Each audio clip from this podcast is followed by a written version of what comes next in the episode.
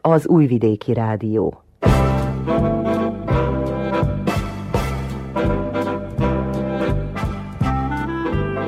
Mozaik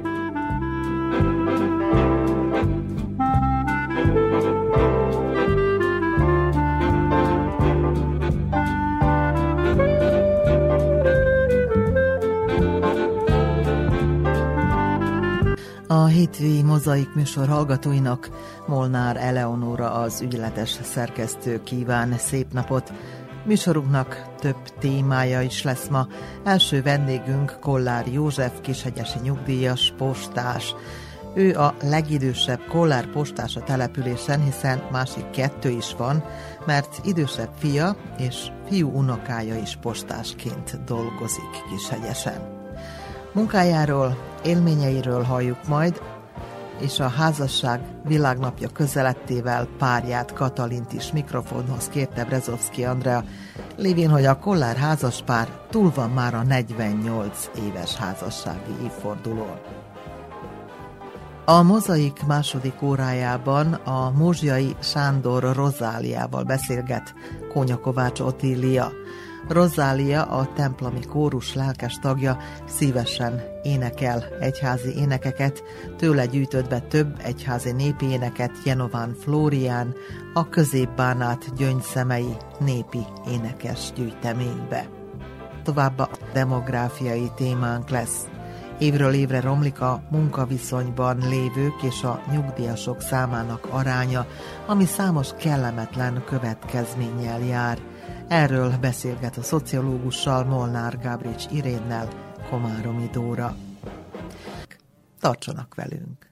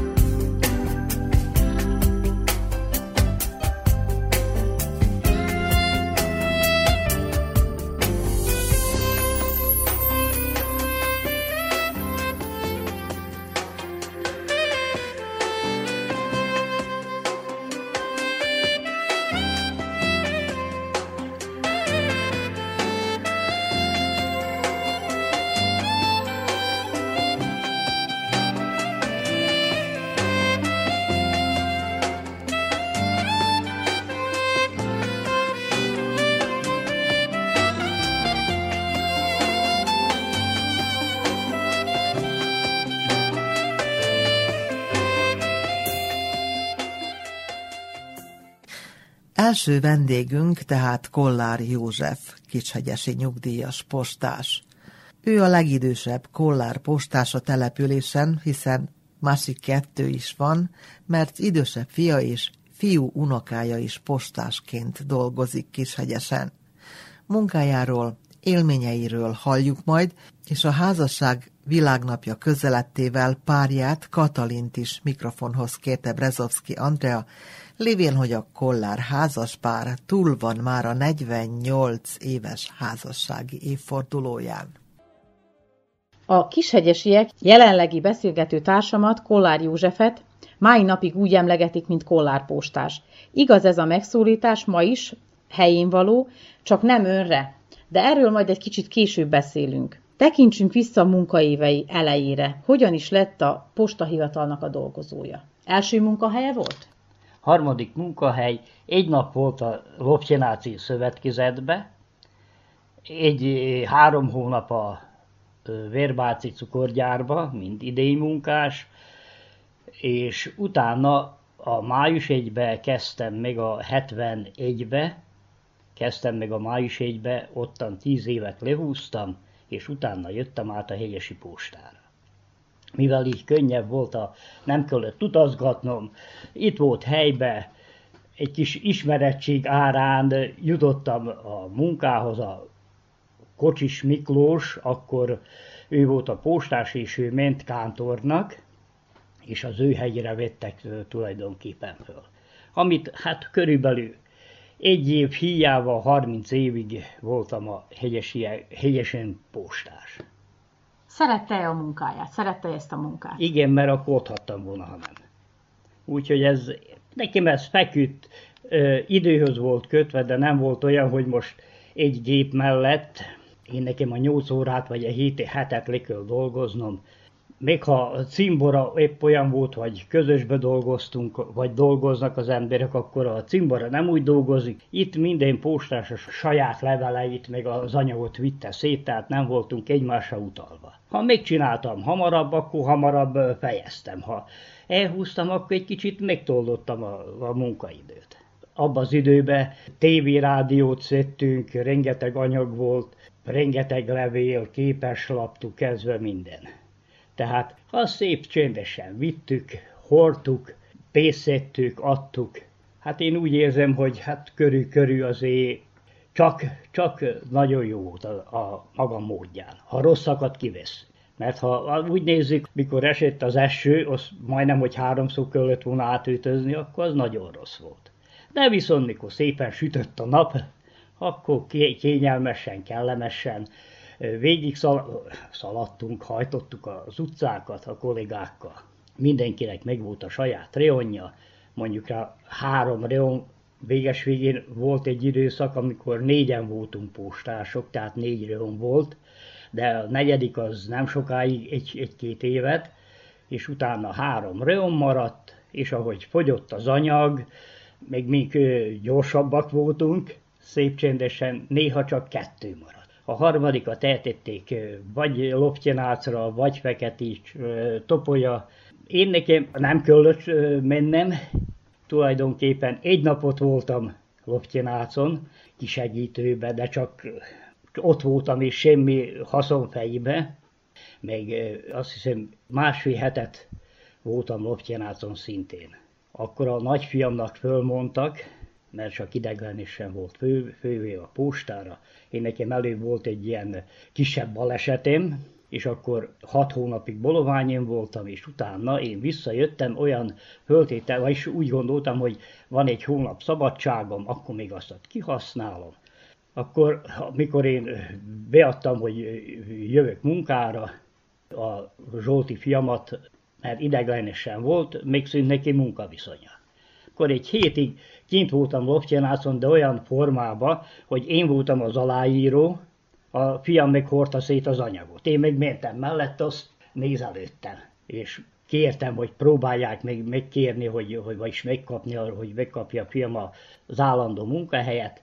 Hát akkor azt mondtam, hogy én nem bírom tovább, még nem vagyok túl a betegségén. Szépen azt hiszem, két-három napon belül megkapta Beográdból a választ, hogy fölvették, és 2008-tól a nagyfiam is állandó munkára van. Fővéve a postán. Meg most már egy, tavaly meg fölvették a nagyfiamnak a, a kisfiába és a nagyobbik fiát, az, az unokrámat. Ő is próbálkozik a postássággal. Hát egyelőre tetszik neki, meg nekem is tetszett egész, még csak én nem mentem a, a nyugdíjba. Abban az időben sokkal több levél íródott. Nem volt internet, levelet, üdvözlőlapokat küldtek az emberek egymásnak.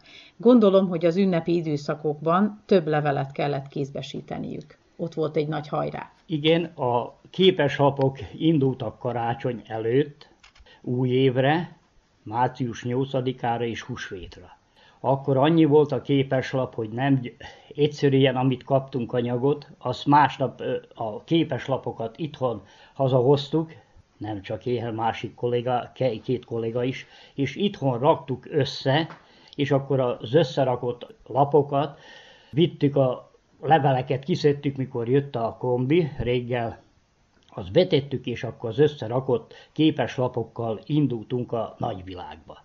Rengeteg volt, mondjuk rá itt helyesen volt egy, kettő, három, négy, öt, hat postaláda. A központi postaláda, ami a postánál volt, kétszer kellett üríteni néha egy nap, annyi, annyi képeslap volt, mert nem, nem győzték, nem, nem győztek a, a láda. Úgyhogy két alkalommal is, vagy háromszor is néha ki kellett üríteni, rengeteg képeslap, és az volt az érdekes, hogy voltak, akik küldték, akkor várták, hogy majd kapják. Aha, én küldtem ötöt, öt vissza is kő, hogy jöjjön, akkor volt, hogy kérdezték, hát ugye, nem tudod, még egy képes lapom nincs valahol elveszve, mert számot hát igen, tartottak a felek. Ezeknek a kézzel írott leveleknek volt varázsuk, ugye? Igen. Egyrészt tar- tartalmazta a küldőnek a kézjegyét, másrészt már az is, hogy valaki gondolt ránk, az is, időt szánt ránk, az egy felemelő érzés volt. És akkor izgatottak voltak az emberek, várták vissza. Türelmetlenkedtek. Voltak akkor ezek szerint ilyenek. Persze, várták, hogy ennek köllött, hogy jöjjön még. Én tudom, hogy köl. És mert száz jöttek a lapok, tehát ott nagyon könnyen, nem nálunk, hanem az elosztó központba is félre lett csúszva nem lett elküldve, és várták az emberek, tudták, hogy hányat kő, hogy kapjon, és hogyha az nem érkezett meg, hát a postásokat kérdezgették, hogy mi van már, fiam, miért nem jön az a post, vagy a képeslap. Amúgy, hát az a két hét, hát durván a karácsony előtt egy hét a nők napjára, mert akkor még gratuláltak nők napja alkalmából, nagyon sok képeslap ment, meg húsvétra, akkor az is körülbelül egy a másfél héttel előbb megkezdődött a húsvét előtt is. Ez volt, ami, ami, ami komoly munka volt nekünk. Na, volt munka mindig, mert volt, mert az adóktól kezdve mindent, amit csak lehetett, újságokat, azt mind hordtuk szét, úgyhogy mindig volt valamit csinálni. Meg még Biciklivel közlekedte? Igen. Hát úgy nagyjából, hogy számoltam, durván egy olyan százezer kilométert lebicikliztem, na most plusz-minusz egy-két, de az szinte napi szinten mentem és csináltam, hajtottam. Ha nem bírtam hajtani, akkor vittem a biciklit, mert volt olyan is, hogy úgy gondoltam, hogy bírok, mert már ne van hányva hó, és hát eh, sajnos a bicikli nem tudta azt, hogy el van hányva, nem bírt menni de viszont nem akartam ott hagyni a biciklit, mert tudtam, hogy mire kiérek az új faluba, akkor arra armán föl lesz söpörve a járda, tehát bírtam közlekedni. Úgyhogy volt néha jó dala is, de Hát igen, az időjárás viszontagságai azok közbeszólnak sokszor, ugye? Igen. Ha szél fújt, az is nehezítette a biciklihajtást, igen. ha eső esett, akkor az volt a gond, ugye? Akkor még nem voltak talán ezek a nagy melegek, hogy nyáron ne, kellemetlen lett volna ez a munka, hát már biciklihajtás. A, az nem volt annyira. Nem volt az a 40, még 41 fok, hát az a 34-5 fok, de az is azért szép. Még a hideg viszont hideg is volt, hogy hát ö, oda kellett figyelni, mikor mentünk, hogy majd megfagyott az ember, mire megindult, de hozzászoktunk, csináltuk meg ha az ember, ha hidegbe csinálja, megszokja azt a, a munka, vagyis a, a hideget. Már mikor kesztyűt kellett húznom, akkor nagyon-nagyon hideg volt. Nem is lehetett kesztyűbe úgy fogni azokat a leveleket? Nem. nem Sajn, volt hozzá Sajnos nem, az meg nem, kicsúszik a kesztyűn, úgyhogy nagy a rész télen is kesztyűnéki dolgoztam. Egyszerűen az valahogy én nekem nem feküdt a kesztyű. De még a mai napig se szeretem mondjuk akármit csinálok, hogy én kesztyűben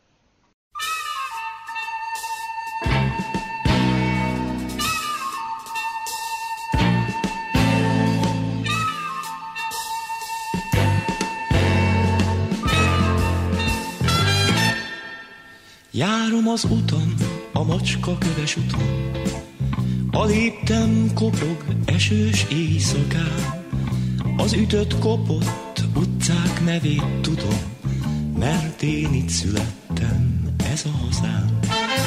Itt kísért anyám iskolába szegény, ott volt a szeme mindig kisfiám. Itt minden emlék múltam felé, mert én itt születtem, ez a hazám. Tudom, a nap az másod szebben ragyog, sok itt a füst, a korom és a köd, de itthon mégis angyal földön vagyok, a Váci út és a Lehel között. Én örök ifjú, angyal földi gyerek, járom az utat, s fügyre áll a szám. Itt minden öreg haver nevét tudom, mert én itt születtem, ez a hazám.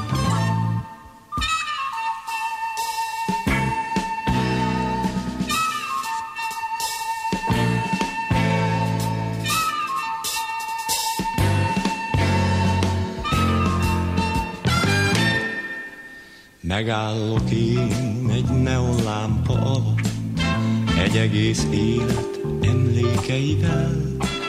Azt, ami még az életemből maradt, csendben békén már itt töltöm el. Járom az utam, a macska köves uton, sok régi barát köszönt én reál.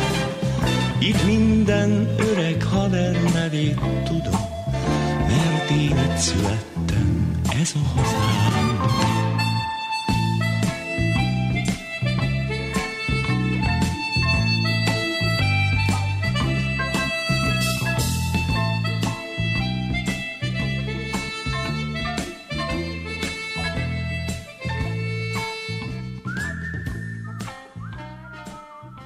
Egy postásnak közvetlennek, beszédésnek kell lennie. Maga most ilyen, mindig ilyen volt? Én szerintem. Úgyhogy nem igen változtam meg, még lehet, hogy rosszabb vagyok. Mert elfelejtem, az háromszor elmondom, és akkor az mindjárt sokkal többnek hangzik. Nehéz volt-e magának emberekkel dolgozni? Voltak-e nehézségek így ebből kifolyólag a munkája során? Hát volt, mert mindig is van, mert emberekkel nagyon nehéz dolgozni. Most mondja, hogy egy marhát, ha oldalba vágom a vasvillámot, az fél az embert, sajnos nálunk azért az megvolt, hogy átlagosan a félnek van igaza. Tehát azt tartani kellett valami úton, módon. És voltak nagyon szép, szép dolgok, hogy látták, hogy hideg van, vagy esik az eső, gyere be Jóskám, vagy Józsikám, gyere postás be, igyál meg egy kávét, ülj, melegedj egy kicsit, de volt, hogy egyszerűen olyasmi is csinált, hogy majd úgy jut, hogy főpofoznak az utcán. De hát ez belejárt. Úgyhogy nem csak én, hanem másik kollégának is volt egy ilyen, hogy egyszerűen nem, mert azt mondta az asszony, hogy le fogja önteni, amit tanál, ha arra megy. Viszont mikor én voltam azon a részen, még, még kávét is főzött a néni. Tehát most sok minden van, Hát ez tűrni kell, de viszont én szerettem az emberekkel dumálni is, meg meghallgatni őket. Ha kellett, ha nagyon muszáj volt, mert azt nem nagyon csináltuk, hogy megkértek, hogy fizes már be a villanyomat Józsikám, vagy, mit, vagy hozz egy két-három bélyeget, azért szívesen megtettem, de azért úgy néztük, hogy azért azt nem vállaltunk ilyen privát munkát. Még volt maguknak a sajátjuk, Igen. még abból is elég. Van esetleg kedvenc sztoria, ami megtörtént önnel, és valami vicces, vagy esetleg szívet melengető? Hát vicces. A kutyákkal volt a legtöbb baj. Az egyszerűen a postásokra allergiásak, mivel hogy szinte nem csak érán, én, én úgy gondolom, hogy minden postásra. Volt ez egyik helyen egy boxer kutyájuk, akit láncon tartottak. Én bementem, nem egyszer, nem kétszer, a kutya ki volt kötve egy hosszú láncon, mentem be, kutya ugasmán, de hülye vagy, én ugassak? Kutya mégse szólalt. Elrendeztem, vagy kijött a gazda, vagy a gazdasszony, és egy alkalommal szintén be kellett mennem. Megyek be, úgy dügyögök magamból, hogy kutya, már te meg innen ugatsz. Én ugassak? Be, beérek a, a, az udvarba, látom, hogy a lánc megvan, de kutya nincs rajta. Még egyet lépek, akkor már megláttam a kutyát, de kutya is meglátott engemet, egy német boxer volt. Hát én abban a pillanatban indultam, de kutya is indult. A gazdasszony szerencsémre lehet, kint volt a kerbe, mikor kutya elkezdett a veszettő ugatni, megindult utánam az rákajbát, egy kicsit fékezett, és annyi időm volt, hogy én kiléptem, a, kibírtam szaladni a kapun. Egy alkalommal szintén mentem abba az utcába, kint az emberek hordták be a kukoricát. Mondom nekik, hogy emberek, nincs kint a kutya? Azt mondják, itt van kint, azt mondja, de itt nézd meg hányan vagyunk. Itt fekszik kint, meghallotta a hangomat, átjött az úton, a kutya. Szeretett volna velem közelebbre megismerkedni. Ez egyik, az egyik sztori. Másik, volt egy ilyen palota pincsi kiskutya. Én szépen mentem be, ő curikkót. Kutya hátra, hátra ment. Ha otthon volt a gazda, kijött, ha nem. Én curikba kimentem a kapuig, megnéztem, hogy na most már egy kibírok lépni, vagy ugrani, akkor mondtam, jöhetsz, én kiszaladtam a kapun, a kutya utánam neki a kapunak. Hát az egyik friss, frissen fölvett személy, a kolléga, ő ezt nem tudta, és az én reonomba jött, a, vagyis azt a reont kapta, ő komótosan bemély, jó napot kívánok, elvégzi, amit köllött, és ő megfogta magát, megfordult viszont látásra, hát szépen a kiskutya utóért, az meg is haradta. Akkor volt a, egy másik, a kapunál, vagyis hát néha zörögni, meg kajbálni köllött, hogy kijöjjenek. És a kutya az mindig hátul szokott lenni.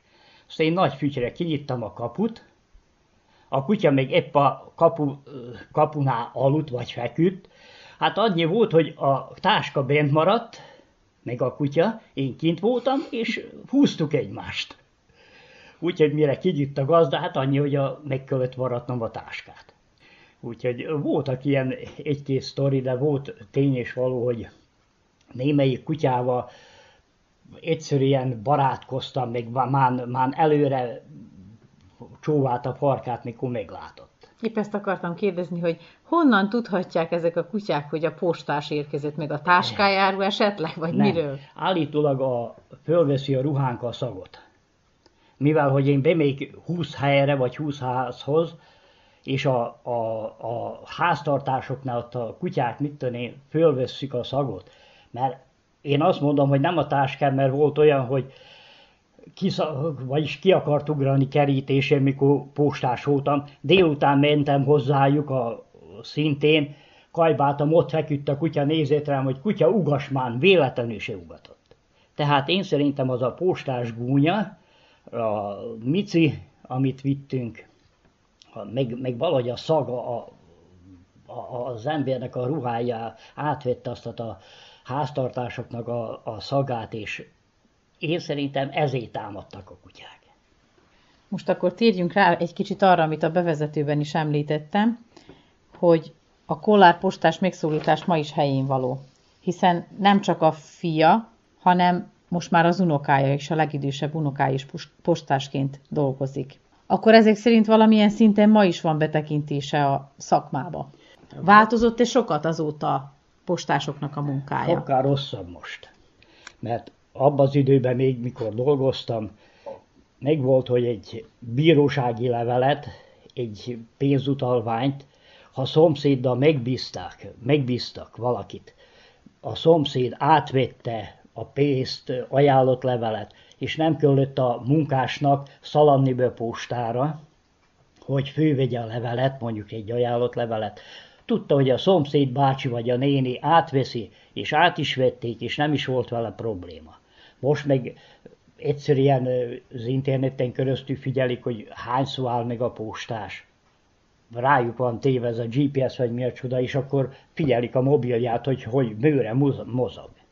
Nálunk ilyen nem volt. Még egyszerűen mi, ha volt egy olyan személy, hogy nem tudtuk, hogy ki lehet, mert esetleg elírták a, a mi a csodát, elírták a nevet, vagy valami, vagy, vagy az utca nem stimmelt, addig, addig kerestük, kutattuk egymás között, még meg nem tanáltuk, és azt szépen kézbesítettük a levelet.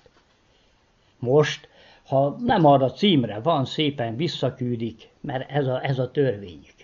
Én szerintem most sokkal nehezebb, kevesebb anyaggal, de viszont ott a másik, ez az internetes rendelések, meg csomagok, sokkal több van, mint nálunk volt.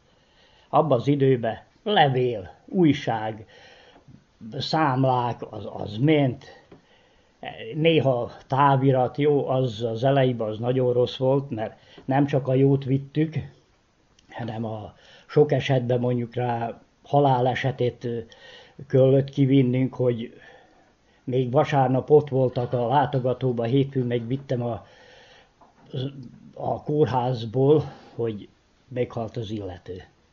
És az, az nehéz volt földolgozni, még ettől egy postás se szerette vinni. Hát azt mondjuk én úgy praktizáltam, hogyha olyan volt, mert akadt, nem is egy alkalommal, szóltam, tudtam, hogy kivel van jóba, akkor szóltam a szomszédasszonynak, gyűjjön.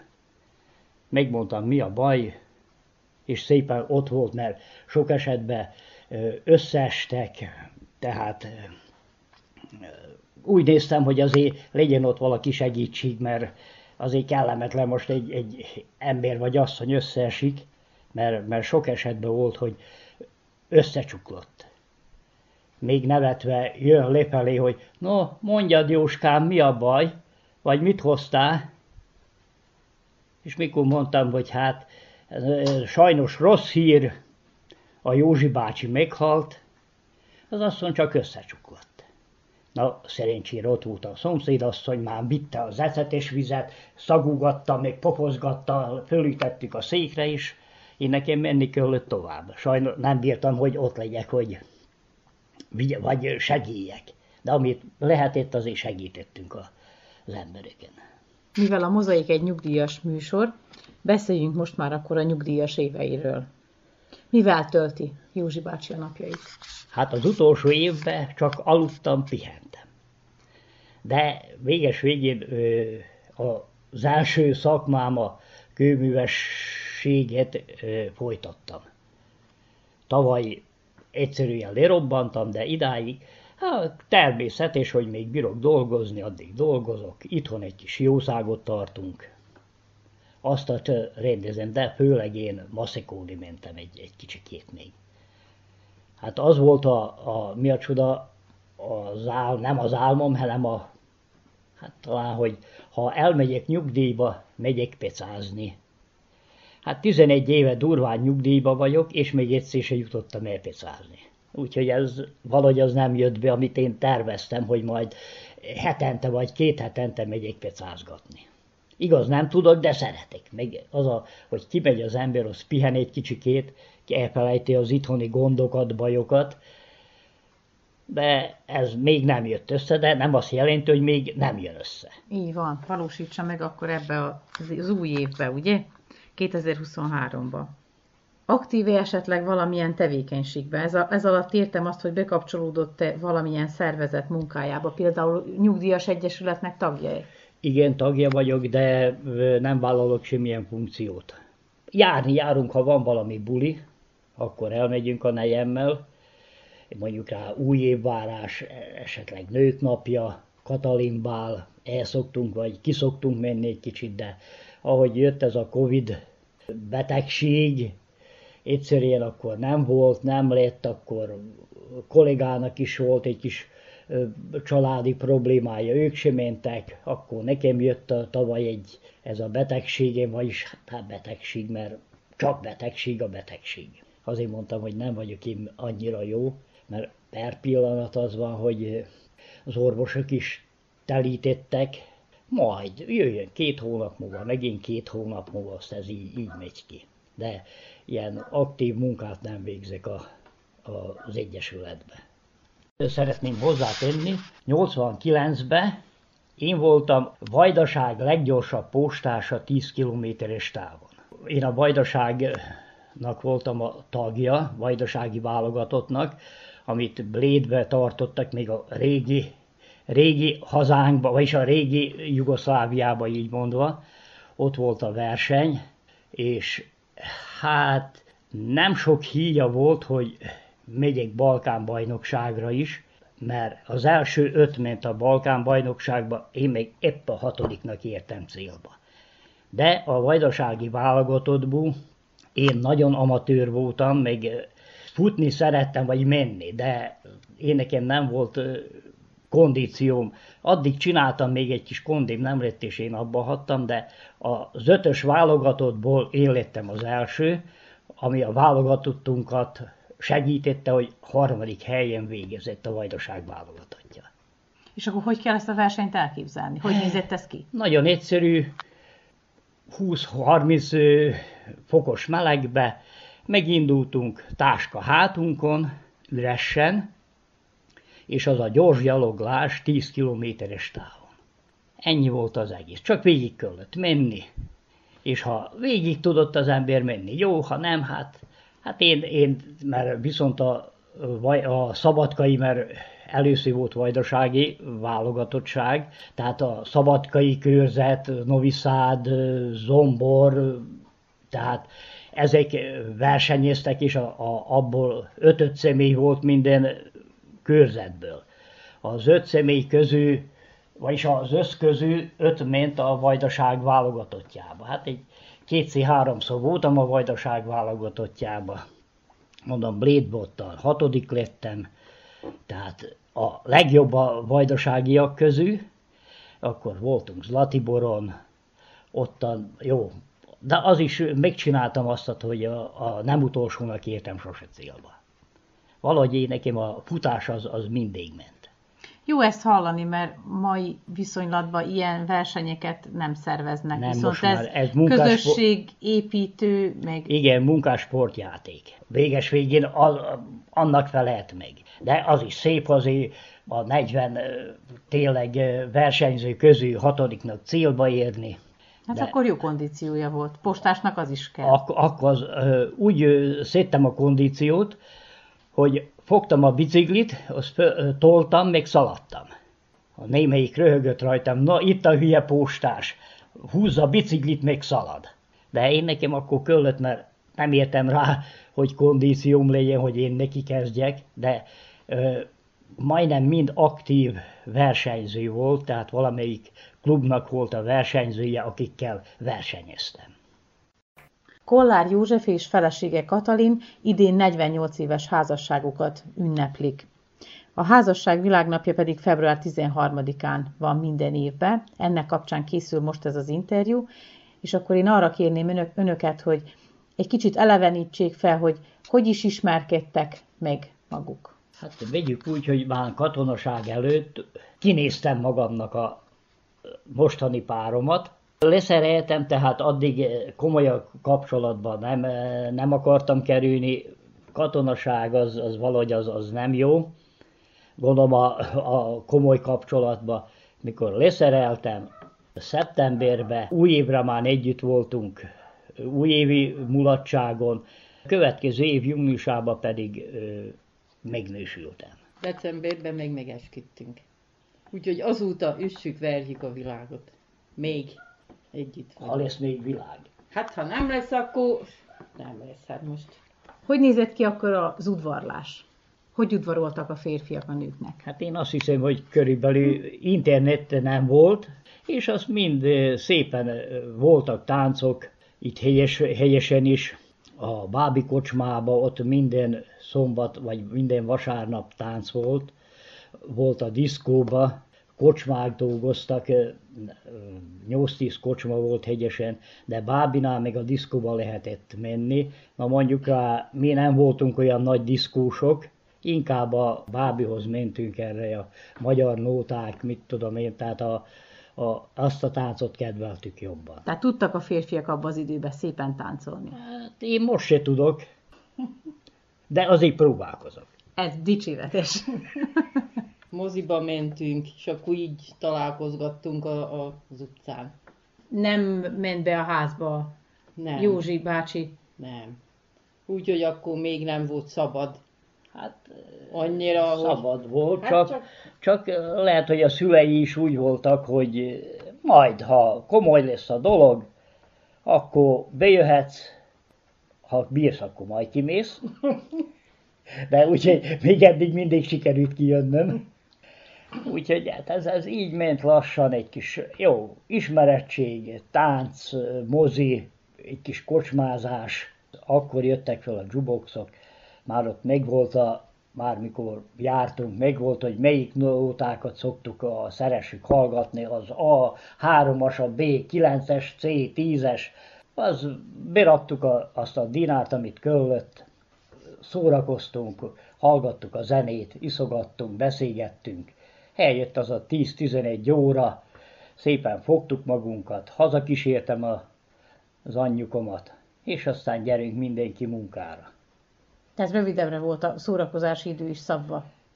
Hát, Nem így, mint a mai fiatalok, hogy korábban megindultak és hamarabb haza. Még Érkeztek. munkára kellett menni.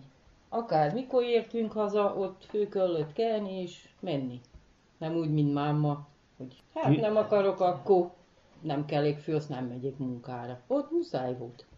Hát még Akár- 11 órakor ö, mennek a mai fiatalok le, ha van rá lehetőségük, és akkor, akkor kezdik. Mi 11 órakor már, na még ezt az egy italt megisszuk, és megyünk hazafelé. Ez volt a különbség. Meg volt olyan időszak is, hogy éjfélig lehetett csak nyitva a kocsma.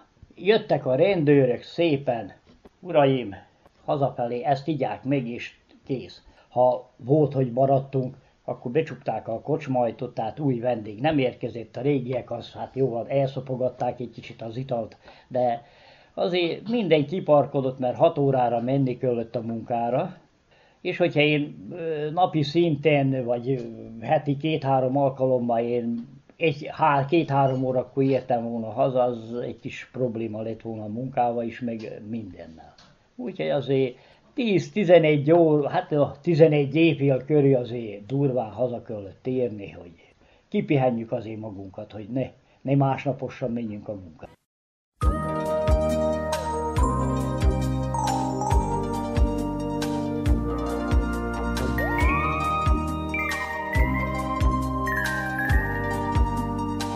Örökbe fogadtuk a szerelmet, maradjon nálunk ezután. Szeretsz és én is mindig szeretlek, nem csak egy nyári éjszakán. Örökbe fogadtuk a szerelmet, szívünk is jóvá hagyta rég. Velünk ez minden rosszat felette, nekünk ez örökre elég. Ringas elhű szerelem, dédelges maradj velem, áldunk sok szép napért, és az álmainkért. Ringas elhű szerelem, dédelges maradj velem, ránk mindig úgy vigyázz, jobbat úgy sem találsz.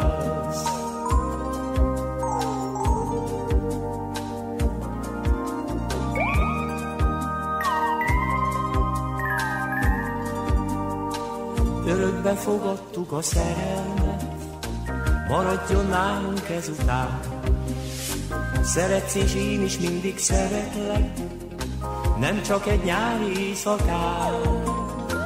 Örökbe fogadtuk a szerelmet, szívünk is jóvá hagyta rég.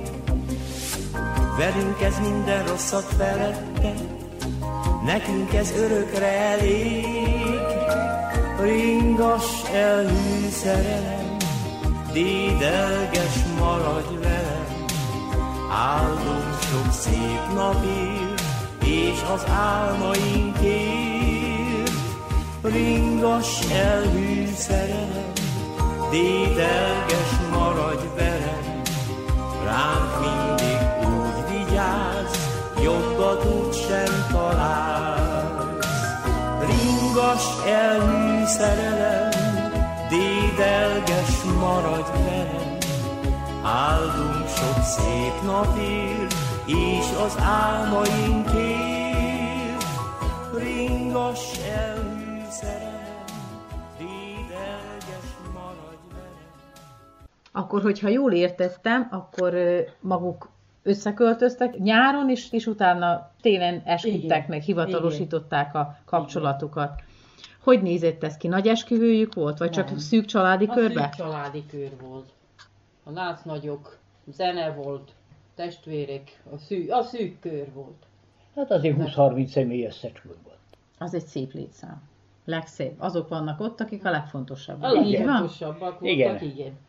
Az én testvérjeim, az asszony testvérjei, meg a szülők még, mert a legkisebb testvérje még kocsiba ülő, vagy kocsiba tolták. Mert mi tízen voltunk testvérek. Úgyhogy És maga a sorban a hanyadik? negyedik. Az Erzsi Rózsa, a. Mihály meg negyedik.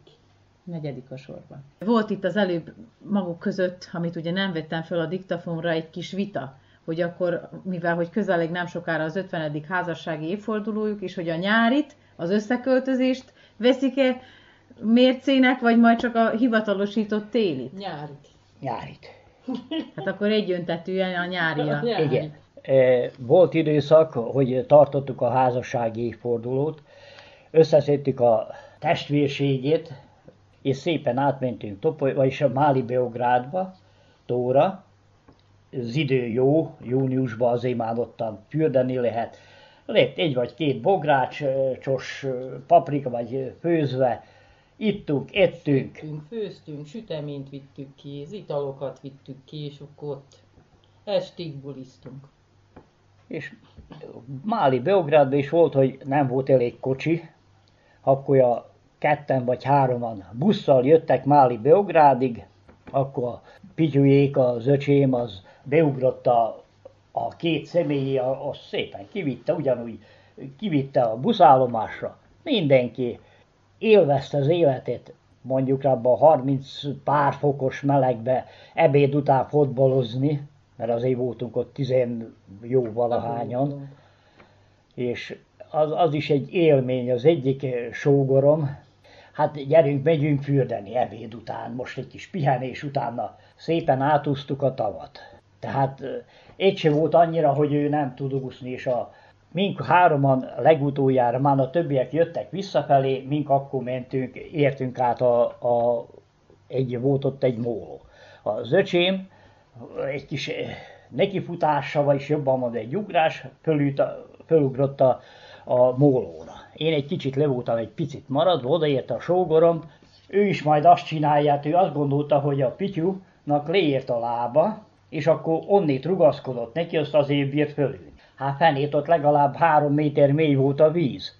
A sógorom le, hogy majd ugrik föl, hát a lába nem érte el a, az alját, följött, ha, ha, a boga istenit én nem tudok úszni, akkor már én is kint ültem a, a mólón, ő megfordult, szó nélkül elkezdte csapni a vizet. Hát a pityuva hasunkat fogtuk, átúszta tavat, és azt mondja, hogy ő nem tud úszni. Mondom a pityunak, ugrás, öcsém, gyerünk utána, mert véletlenül bepánikol, mi az Isten nyila lesz. Hajtottuk a vizet, vertük a vizet, már a Mityu régén kint volt, mire mi kiértünk. Úgy, úgy hajtott az ember. Gyere, sógorom, nem, ő többet nem, mert ő nem tud úszni, de átúszta tavat szó nélkül. Kétszer is, oda-vissza. Maga hogy emlékszik vissza a gyerekkorára, hogyha ilyen sokan voltak testvérek? Hogy nézett ki maguknál ott akkor a, a családi Hát ott élet? Egyik a másikát kellett rendezni, mert anyámik elmentek dolgozni, ránk volt bízva a gyerekek, és akkor menni kellett az iskolába is, óvodába is, úgyhogy egymást húztuk, vontuk, hogy mindenki odaérjen, ahova kell.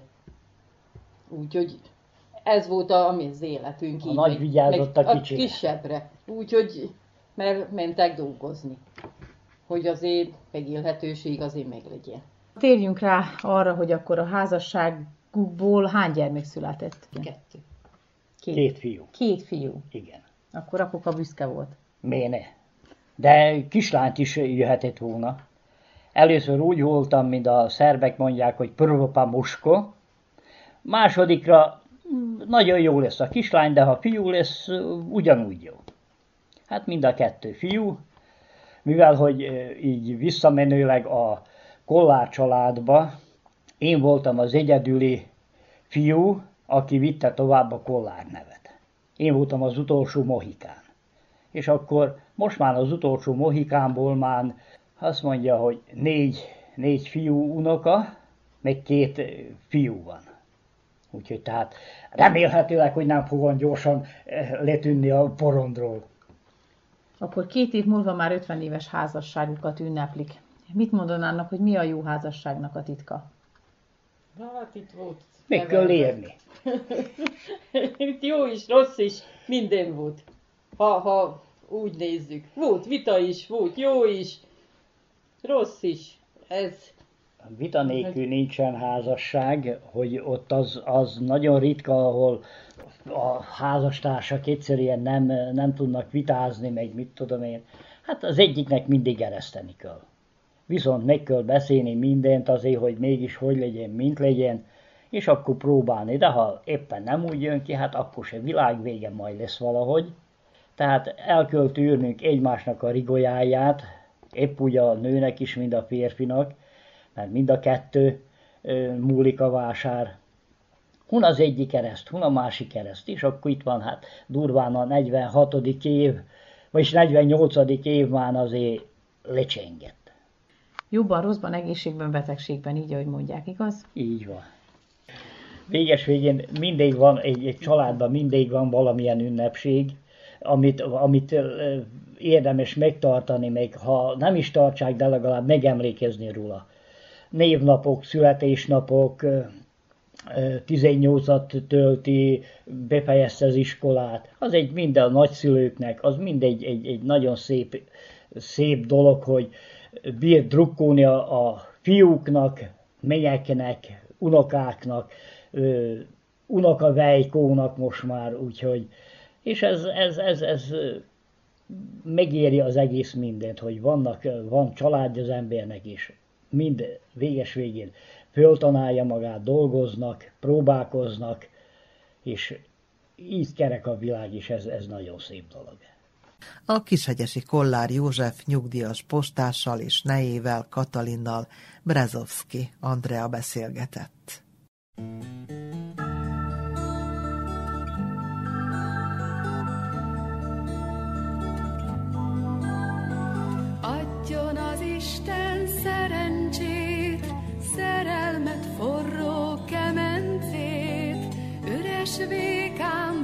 buona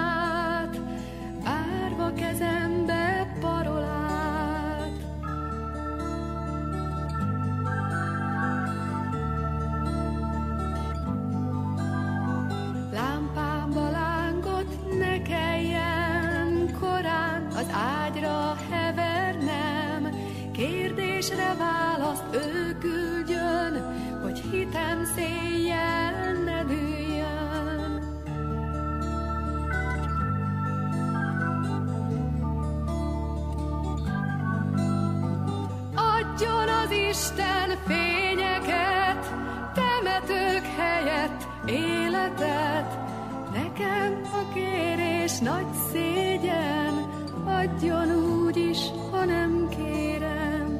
La, la, la, la, la, la, la.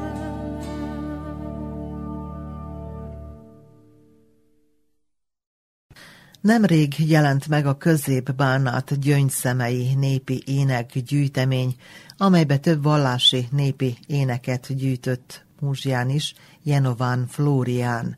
Az egyik adatközlő Sándor Rozália volt, akivel Kónya Kovács Otília beszélget a folytatásban.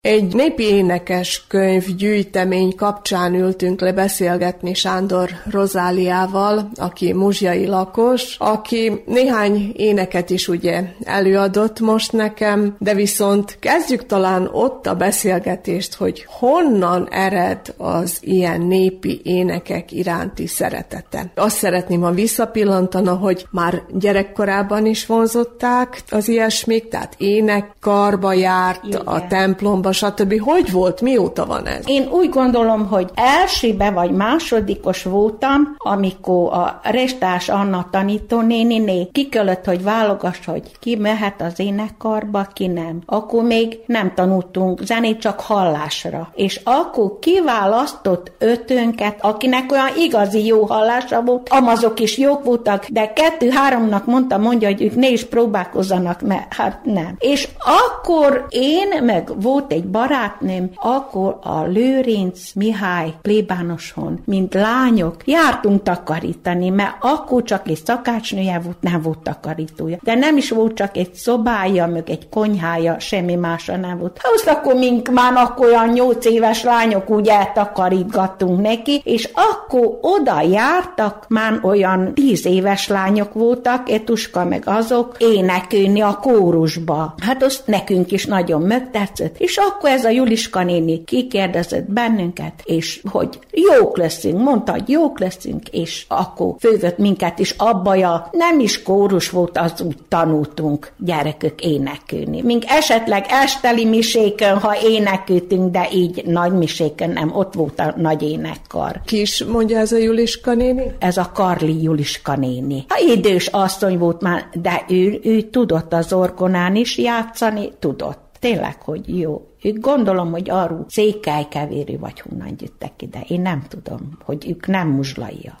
És oda jártam elég sokáig. Én gondolom, hogy nyolcadikos koromig. Az, aztán elkezdtem az inas iskolába, elkezdtem dolgozni, abba maradt akkor a városban mentem férhön, ottan csak a misékre jártunk, ott nem énekültem, hanem mikor kigyüttünk muzslára, és elkezdtünk a misére járni, hát akkor egy, még egy évig úgy szégyültem, hogy főmennék a kórusba, no de akkor megkérdeztem ezt a Mariska nénit, Kovács Mariska nénit, hogy főmehetük a kórusba, hogy ne? Akkor még én ott mind újonca hát tú álltam, én meg mindig mondta, gyere csak ide én mellém, mindig úgy jó volt, és azóta már az 80 tú idáig.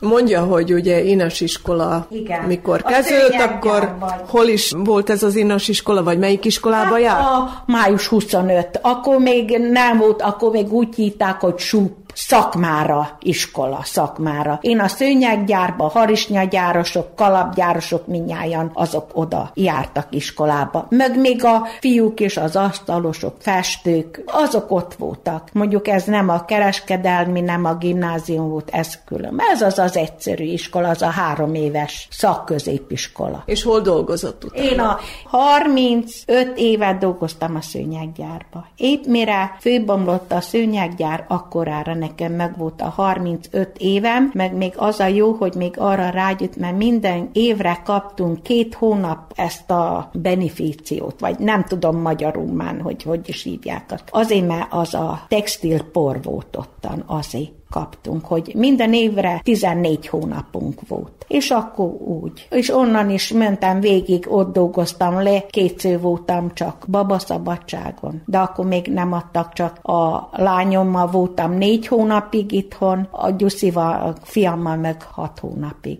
és akkor így két év van köztük. Nehéz munka volt egyébként a szőnyeggyárban? Gondolom hát, nehezet dolgozott? Ne, nem mondhatnám, hogy olyan nehezet, de szerettem nagyon. Nagyon, úgy elmúlt az idő. Azért, mert ott is úgy három gépön négyen voltunk. Volt egy, aki kiszolgált bennünket, kinek, hogy mi kellett, elkészítette a kocsikat az anyagnak. Én a fonodába dolgoztam. Most új gépek voltak, hát ott nagyon jó volt dolgozni. Meg szép is volt, meg nagyon szerettem. Nagyon nagyon szerettem ott dolgozni, nagyon sok muzslai volt, jó volt, volt autóbuszunk elejébe, csak aztán már a végén nem volt, tehát jó volt, jó, nagyon szerettem. Ott ismertem meg a férjemet, onnan mentem férjen is a szőnyeggyárba, és így. De hogy valójában szépek voltak azok a régi szőnyegek, amiket gyártottak, Igen. ez biztos igaz. Igen, igaz, igaz, meg jó anyagból voltak, meg aztán, meg az utolsó hat évet, azt meg a kézi szőnyeget csináltam. Az, az nagyon szép volt. Az, az olyan, mint a goblé az olyan volt. Azt úgy mintáról is néztük, és úgy csináltuk, de az csak mind rendelés volt. De nagyon sok rendelésünk volt. Nagyon de sokat dolgoztak ugye külföldre is, már Ó, külföldre. Nagyon, nagyon sokat.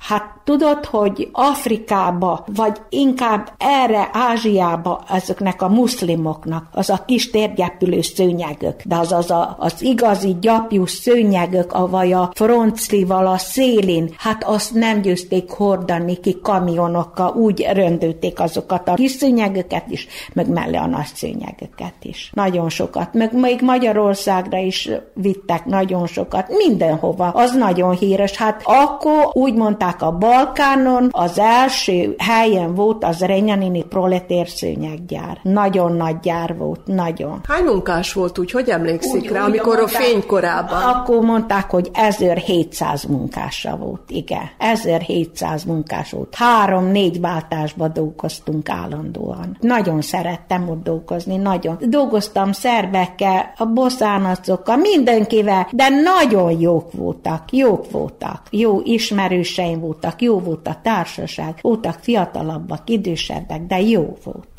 Mondja, mikor ment nyugdíjba, melyik évben? Most 20 éve vagyok nyugdíjas, akkor 2001-ben, mert akkor töltöttem az 50 évemet. És akkor az volt a föltétel, hogy 50 évnek 35 év munkaév. És én nekem akkor meg volt, és akkor rögtön megkaptam. Hát nem mondhatom, hogy olyan nagy nyugdíj, de meg lehet belőle élni. Azért, mert én nem mentem úgy betegszabadságra, hogy sok napom, hogy hiányzott volna hónapok nekem, mint akik úgy mentek. Tehát akik betegek voltak, csak el kellett, hogy menjenek. És így ledolgoztam azt. Meg a férjem is ott volt, a gyerekeket úgy vigyáztuk, hogy nem egy váltásba dolgoztunk, hogy csak akkor azt az egy-két óra hosszát vagy a városba anyósomék vigyázták, vagy mikor kigyüttünk, akkor anyámék vigyázták a gyerekeket. Hát azt így. És akkor mikor döntöttek úgy, hogy végül kijönnek Muzsjára, hogy itt éljenek? Az mindjárt volt, mert ott volt abba a házba, volt nekünk külön nagyon szép új lakásunk, a az udvarba, de ott lakott még a férjemnek a testvérje, és annak is volt két családja, meg anyósom, meg apósom. Most az nem volt olyan nagy ház, akkor anyámék meg mondták, hogy idadják ezt a portát, és akkor, hogy építünk rá. Akkor úgy bírtunk még jobban spórolni is, meg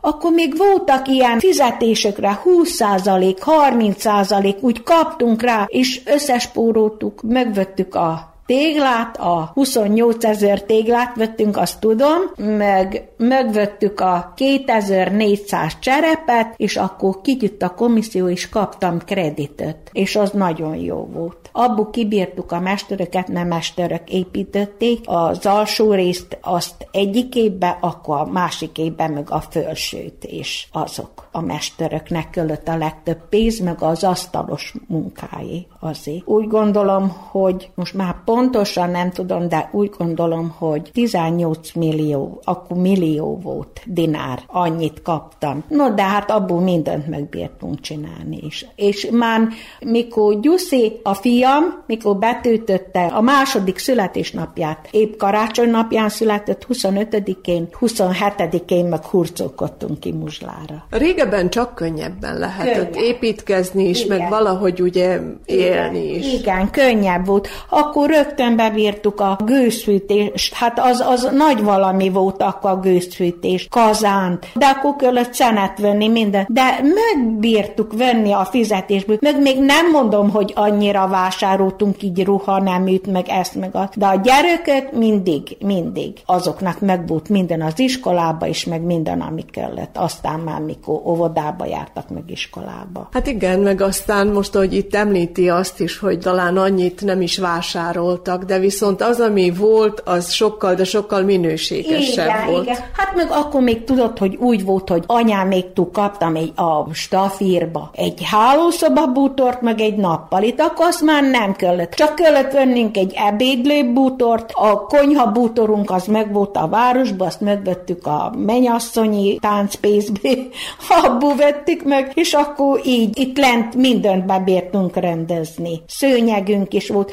Meg akkor még a városban laktunk, akkor olyan jó fizetések voltak ott a szőnyeggyárban, hogy egy hónapban bírtunk venni egy televíziót, a másik hónapban bírtunk egy frigidárt venni, hogy minden hónapban két fizetést, ha összeraktunk, bírtunk vásárolni. Most már nem lehet ilyesmit, nem hiszem. Nem tudom, nem tudom, most nem tudom, hogy mennyik a fizetések, meg hogy, de... Nehezebb most nyilván azért. Ne, igen, igen, igen, azért nehezebb. Na most kanyarodjunk vissza az énekhez, a népi énekekhez. Valójában mondja azt, hogy amikor kijöttek Muzslára, Igen. akkor ugye, hogy betársult az Igen. énekkarba, ezt a jó előbb említette, Igen. de hogy is volt, mikor kezdett ha, ismét énekelni? Olyan 80-ba. 80-ba akkor tudom, hogy így húsvétra az énekpróbákra már mentem, hogy a nagy csütörtöki, nagy pénteki nem bírtam minden héten menni, mert mikor délutános voltam, akkor nem bírtam ének próbára, de amikor csak bírtam, mentem, mert nagyon szerettem. Kétszer tudom, hogy volt éjféli misek, amióta én itt vagyok, kétszer volt éjféli misek közvetítve Muzsláról, arra emlékszek, olyan, ami úgy nagyon készítünk arra, de amúgy meg jó volt, jó volt, tényleg. Ki mindenki foglalkozott magukkal? Így a kórusban? Először volt Halász Gyuszi, Gyula volt, de Gyuszi bácsinak hívtuk az. Akkor ő elment, én nem tudom, Adára, Adára, én gondolom Adára, Muzsláru, mikor ide kerültek ezek a szalézi papok, ő akkor elment. Akkor egy darabig nem volt senki, akkor a nővérkék gyűjtek. A Kornélia nővér, de mikor elment Németországba az iskolába, akkor meg a Bernadetta nővér volt itt egy darabig. Akkor voltak ilyen, akik zenét tanultak, azok is volt valami fiatal lány, az is tanított bennünket, hogy tényleg, hogy sokan mire visszagyűjt a Kornélia nővér, és akkor elment nyugdíjba a gulyás tanárnő, és akkor az aztán. Hát a gulyás tanárnőnél biztos egy 15 évig énekültünk, hogy az is szegény, milyen gyorsan lebetegedett, azt meghalt nagyon sajnáltuk, nagyon. Abba volt énekpróba is, meg, meg olyan jó éreztük magunkat, meg a társaság, ott olyan jó éreztük magunkat abba a társaságban, hogy annyi mindent főgyütt azok a mesék. Nem tudom, hogy most nincs ilyesmi. Különben ugye említette azt, hogy azért Bernadetta nővér kicsit szigorú Igen, volt, de viszont... De az, az a pontosság, anna, olyan pontosan ki kellett énekelni mindent, hogy, hogy nagyon. Nagyon. És hányan voltak a kórusban? Hát akkor voltunk 30-an biztos, ha nem többen. Mert szét voltak osztva, mondjuk az orgona jobb oldalán az asszonyok voltak, a bal oldalán meg a férfiak. Hát de akkor sok férfi volt, sok nő volt, nagyon sokan voltunk. De nagyon jó volt. Én nekem még mindig jó. Én még most is nem bírom ki, hogy, hogy ne menjek. Én még mindig azért járok, hogy olyan kevesen vagyunk, meg nem győnk. Ha jó, most meg itt van már Mártika velünk, ő meg jó vezeti, meg könnyű, ha van kántor, akkor azután elénekelünk. És minden misén ugye ott vannak, vagy mikor? Vasár, a, vasár, a, vasárnapi. a vasárnapi, meg esetleg a gyászmise van, akkor ha fogannak kántort. Hát de én úgy járok sűrűn a templomba, akkor énekelünk. Vagyunk hárman, négyen, akkor énekelünk. De van ilyen, hogy énekes könyvük? Van, van, van. A hitéletből szoktunk énekelni. Az, ami arra megvan a, a karácsonyi énekök, a húsvéti, nagybőti, vízkereszt, mindenre megvan az ének. Akkor azt énekeljük. A gyászmisékre megvan. Hát de legtöbb az van, mert azt röndőnek gyászmisét legtöbbet. Említettem, még beszélgettünk azt, hogy ilyen búcsújárásokra Igen. is el szoktak menni. Merre jártak? Merre szoktak menni? Topolyára, Doroszlóra, meg Megyukorjéba. Ez a három helyet tudom, hogy mentünk. Voltunk egyszer Nagyváradon, de az valami ünnepség volt ott. 200 éves vagy 100 éves volt az a nagyváradi templom. Ott voltunk, de akkor mentünk egy busszal. Az is nagyon szép volt. Nem tudom, hogy hogy hívják azt a becsei asszony, török becsei asszony, hát körülbelül mint én ilyen időspont nem tudom, de akkor ott úgy volt, hogy mikor bevezettek bennünket Mise előtt a templomba, beüttünk a padba, és akkor főzólatott a, fönt a kórusból egy férfi, hogy aki tudja az énekeket, azt ének, ilyen szentségi énekek voltak, de én meg az a török becsei asszony volt, biztos tudom, mert az előttem út úgy két paddal, mink minden éneket tudtunk. Ez az egyszerű hitéletből ebből énekeltünk. Arra emlékszek, hogy az ott olyan nagyon-nagyon szép volt nekem. Meg voltam az eukarisztikus kongresszuson is, ott is voltam. Az is nagyon szép volt, nagyon szép. Ott is énekeltünk. Szép volt. Nyíljon ki a szívünkben az örömvirág, Zengjük el, hogy hallja meg az egész világ. Édesanyánk, hozzád jöttünk, lángodozva, mert szeretünk. Ó, Szűz Mária, hogy köszöntsünk úgy mindegykor az Úr angyala. Van nekünk egy édesanyánk, aki gondot visel rejánk. Neve Mária, mert ő a mi életünknek vezér csillaga. Mondjuk ugye ide közelebbre sűrűbben el Hát tudtak jutni, évben, ugye? Minden évben menjünk ide. Mindig kevesebben vagyunk, ne, de most is azért egy autóbusszal voltunk. De volt, amikor három autóbusszal mentünk, most nincs. Aki meghal, az helyett új nincs a templomba. Nagyon elfogytunk a templomból is, meg az énekkarból is. Hányan vannak most így Most- Szentmisén, gyászmisén? Mondjuk a gyászmisékön vagyunk egy olyan harmincan, úgy, körülbelül. Most az a kápolnában van lent a kollégiumban, hogy meleg legyen. A vasárnapi, no de két mise van egymás után, van a tíz órási, meg van a fél kilencesi mise. Hát én a fél kilencesére járok, ott vagyunk olyan 90-en, 80-an, mikor hogy ennyien vagyunk, meg az énekesök vagyunk heten, nyolcan, így. Mikor hogy. Jó, az még akkor elég jó szám, nem? Jó, jó, így el vagyunk. És Megyugorjeban ott hányszor volt? Hát azt nem tudom sokszor. Amikor csak mentek, mentem. De most utoljára tavaly, amikor, hát tavaly voltunk, igen, júniusban, egy kicsit már nehéz volt fölmennem a hegyre.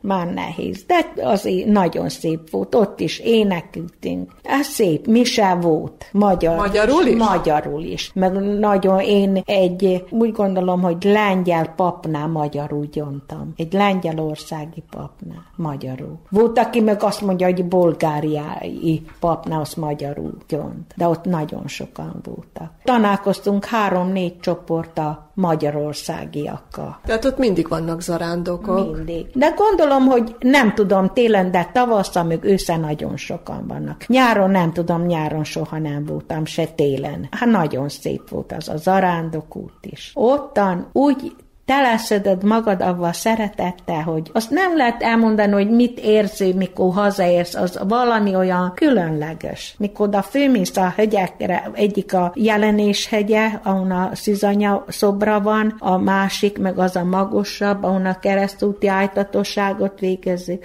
ott meg egy nagy körösz van fönt. Hát oda főmenni már az egy nagy valami. Egy évre föltöltődhet az ember. Igen, igen, igen, így van, és akkor várjuk a másik évet, hogy úgy. Említette azt, hogy ugye halottak búcsúztatóját is ugye többször, nagyon sokszor, mennyi ideig végezte? Mikor egyik Kovács Maris néni, Váci Maris néninek hívtuk, elment Magyarországra, akkor én nekem szólt Kovács Maris néni, hogy elmennék-e vele. Hát mondom, Maris néni, én nem tudom ezt énekelni. Azt mondja, együtt velem, ő hozzá elmentem a házon, azt egy kétszer, három szó elpróbáltuk, és aztán akkor úgy, csak mindig ideges voltam egy kicsit, de aztán már úgy belegyüttem, és akkor mentünk a temetésekre. Nagyon sok temetésen. Akkor már az a, meghalt az a bajusz Mancika néni, és akkor csak ő járt. Akkor ő is abba hagyta, mert már idős volt, akkor Csordás Mariska nénivel jártunk.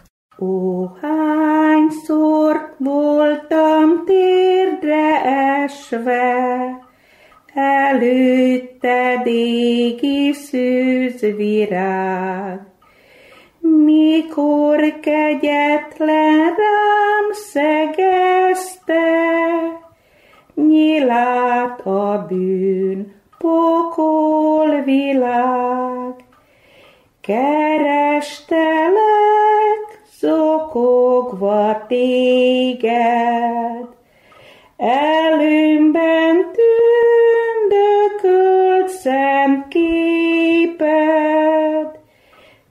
vigasztaló Szűz Mária, vigasztaló Szűz Mária. Ó, hányszor kértem térdbe hullva, hatható segítségedet, mikor a baj betegség kínja, gyötörte fáradt testemet. Hozzád fohászkodtam zokogva, könyörögtem hűn imádkozva, vigasztaló Szűz Mária, vigasztaló, Szűz Mária.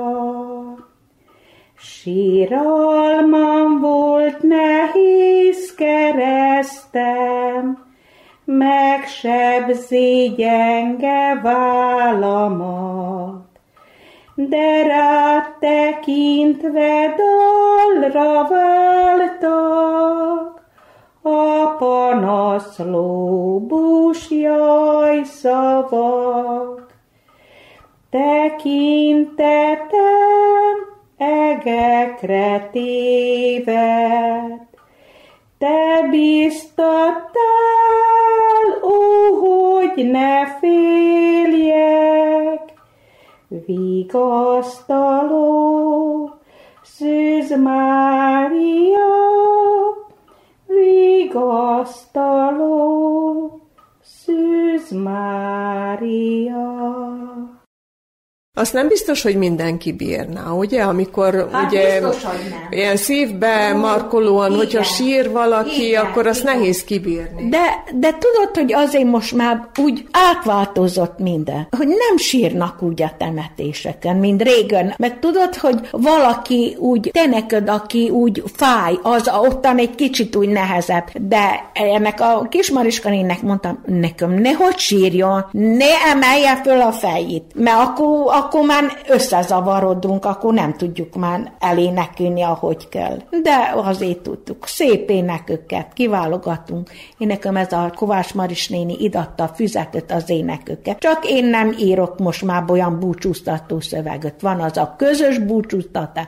Ha jó, jó, ha nem jó, én másmilyent nem tudok. De még manapság is megtörténik, hogy hívják? Most voltam két hete, és voltam a Béloblaton, mert nem ért rá se Mártika, se Enikő, és akkor nekem kellett menni. Hát nem nagyon örülök, mert félök most már a hangom, csak idős vagyok, és a más a hang, más. De mondták, hogy nagyon jó volt. Én meg János atya voltunk, de jó. Meg szép búcsúztatók vannak. De úgy gondolom, hogy most már leginkább ilyen Közös. búcsúztatókat énekelnek, ami úgy mindenkit Igen, egybe vesz. közös, közös, igen, nagyon szép. Vannak fiatalabbnak is, vannak idősebbeknek is, meg van azok úgy szép. Meg a kezdésre, meg a Zsoltárt eléneköljük ottan. Hát meg a halott, ami a temetési könyvben van, az a szertartás, azt mind eléneköljük. Meg a pap elmondja az ő imáját, meg azt a szentbeszédet is, így. Azért elég sok mindent tudni kell egy ilyen Igen, valakinek, hát, aki kórusban is igen, énekel, igen. temetésekre De is. ö, a temetésekre meg nagyon, én nekem elejében nagyon oda kellett figyelni, mert én nem tudtam arról semmit se. No, de mondom, ez a Maris néni, ez nagyon, nagyon megtanított arra, hogy most már nem kell néznem, hogy most, hogy mi jön, mert már tudom előre, hogy mi jön. Nagyon szép énekök, meg a minden szentök, olyan szép éneköket énekelünk ott a temetőbe, hogy meg a három pap van itt eltemetve, mind a három papnak elmenjünk, imádkozunk a sírjánál, énekelünk. Melyik három pap? Hát a Sóka Ignác, az volt az első pap, Tán Muzslán, én nem tudom, de én gondolom, hogy ő volt az első pap. Akkor van a Borbé Ferenc, meg a Csordás József, ez a három pap van itt Muzslán. És akkor hogy szokott lenni minden szentek napján? Ott van ugye az Igen, a Szent a- Mise, igen, és akkor igen. utána elmennek a sírokhoz? Rögtön, rögtön a mise után megyünk a három sírhoz. Ott osztak, ott imádkozunk, meg énekelünk. A Mózsai Sándor Rozáliával, a templomi kórus lelkes tagjával Kónya Kovács Otília beszélgetett. Az egyházi énekeket is Sándor Rozália adta elő.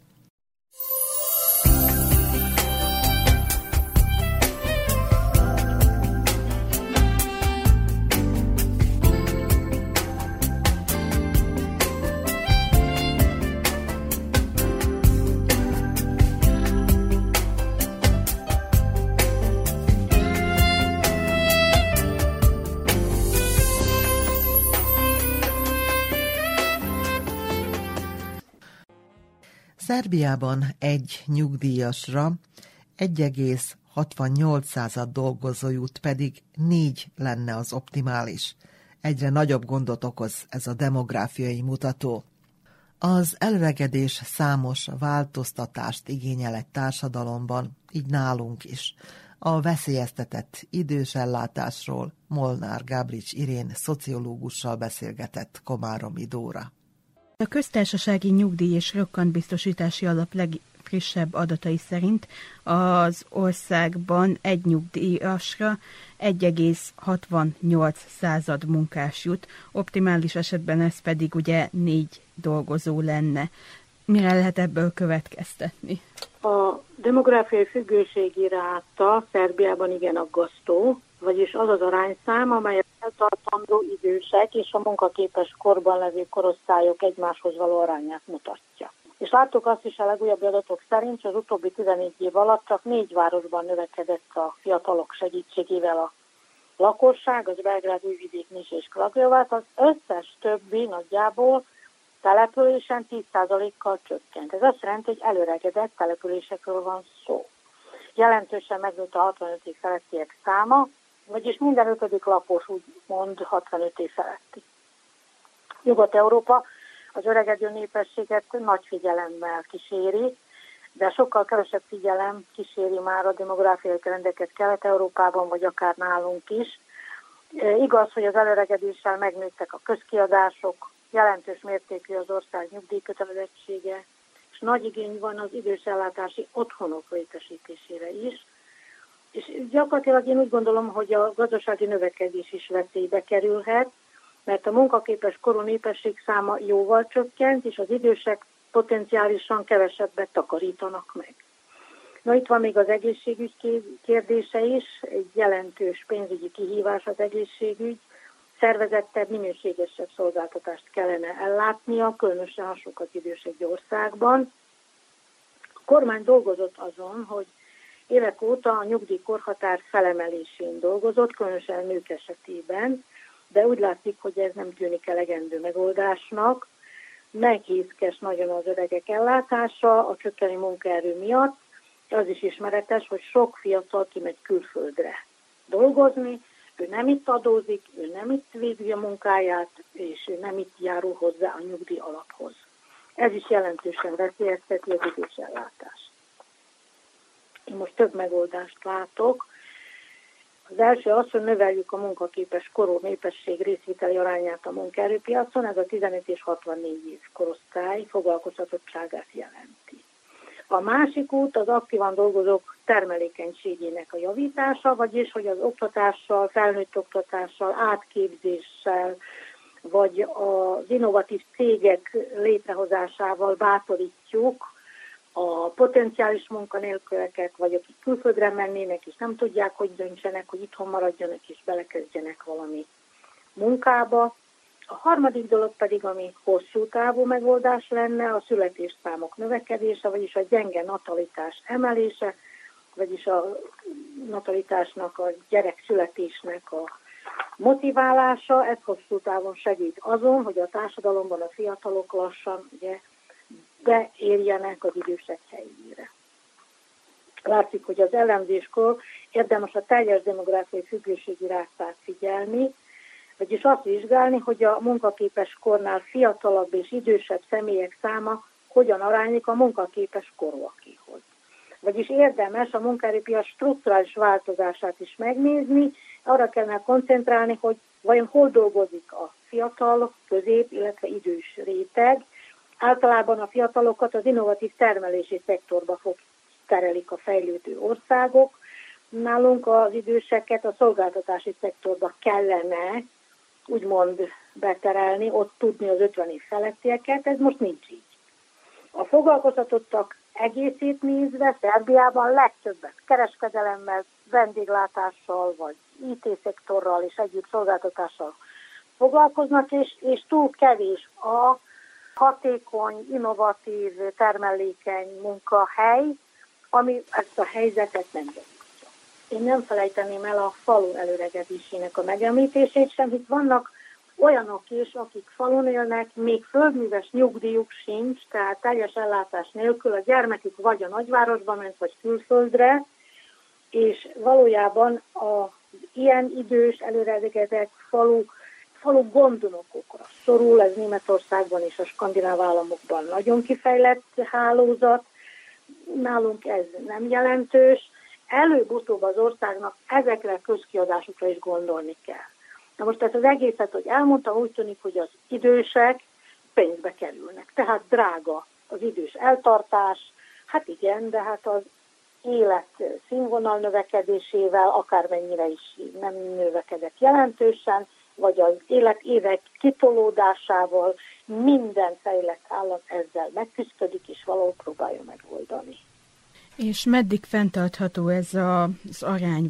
Már látjuk, hogy az, az egy a négyhez arány megbomlott, akkor ez már nem fenntartható dolog, hanem ez egy kényszeredett megoldásokkal egyik büdzsétől a másik büdzséig, pénzek átruházásával, illetve hitelekkel megoldható meg. Tehát eleve már látszik, hogy a rendszer nem fenntartható.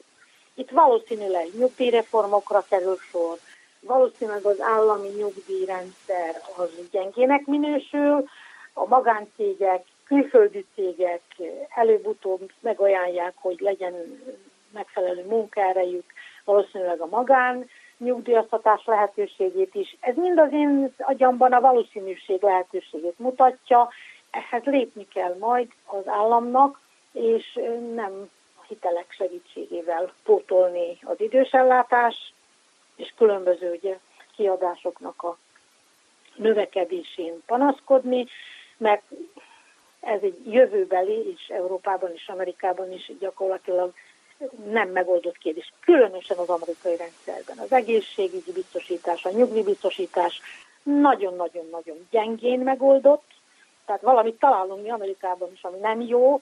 Én az európai jóléti államokra figyelnék, az északi államokra, illetve a fejlettebb német vagy egyéb francia megoldásokra, ahol egy megoldás volt a számokra is, hogy a nyugdíj évek kitolásával, emelésével, a munka kötelezettség emelésével próbálják a, helyrehozni a dolgokat, de más szociális segítségek és gondnokosság bevezetésével is próbálkoznak az idősek megoldásával. Ma nem úgy működik, hogy a családban a nő arra ítéltetik, hogy a gyereket nevelje, idősebb korban pedig a, a szülőket, az időseket ápolja. Ma a nő is dolgozni akar. Tehát nem számíthatunk arra, hogy az idősek mellé mindig jut valamilyen családtag, hogy ellássa őket. Ezt valahol közszolgálati, magán vagy állami eh, idősvédési otthonok, idős otthonok és egyéb egészségügyi központok segítségével kell megoldani. A veszélyeztetett idős ellátásról Molnár Gábrics Irén szociológussal beszélgetett Komáromi Dóra.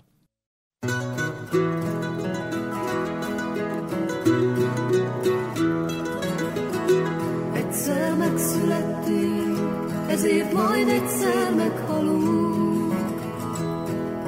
Hogy most még itt vagyunk, mert volt már pár utunk, és sok mindent tudunk, de legfőképpen azt, hogy összetartozunk. Ahhoz kell most erő, hogy jó kedvünk legyen.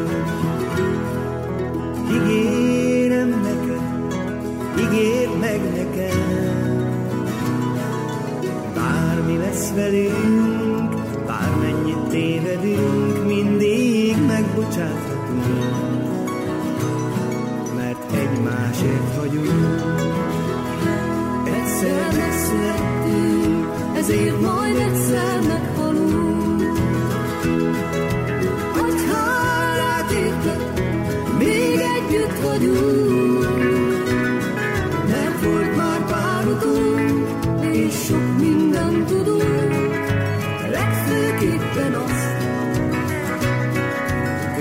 Hogy összetartozunk.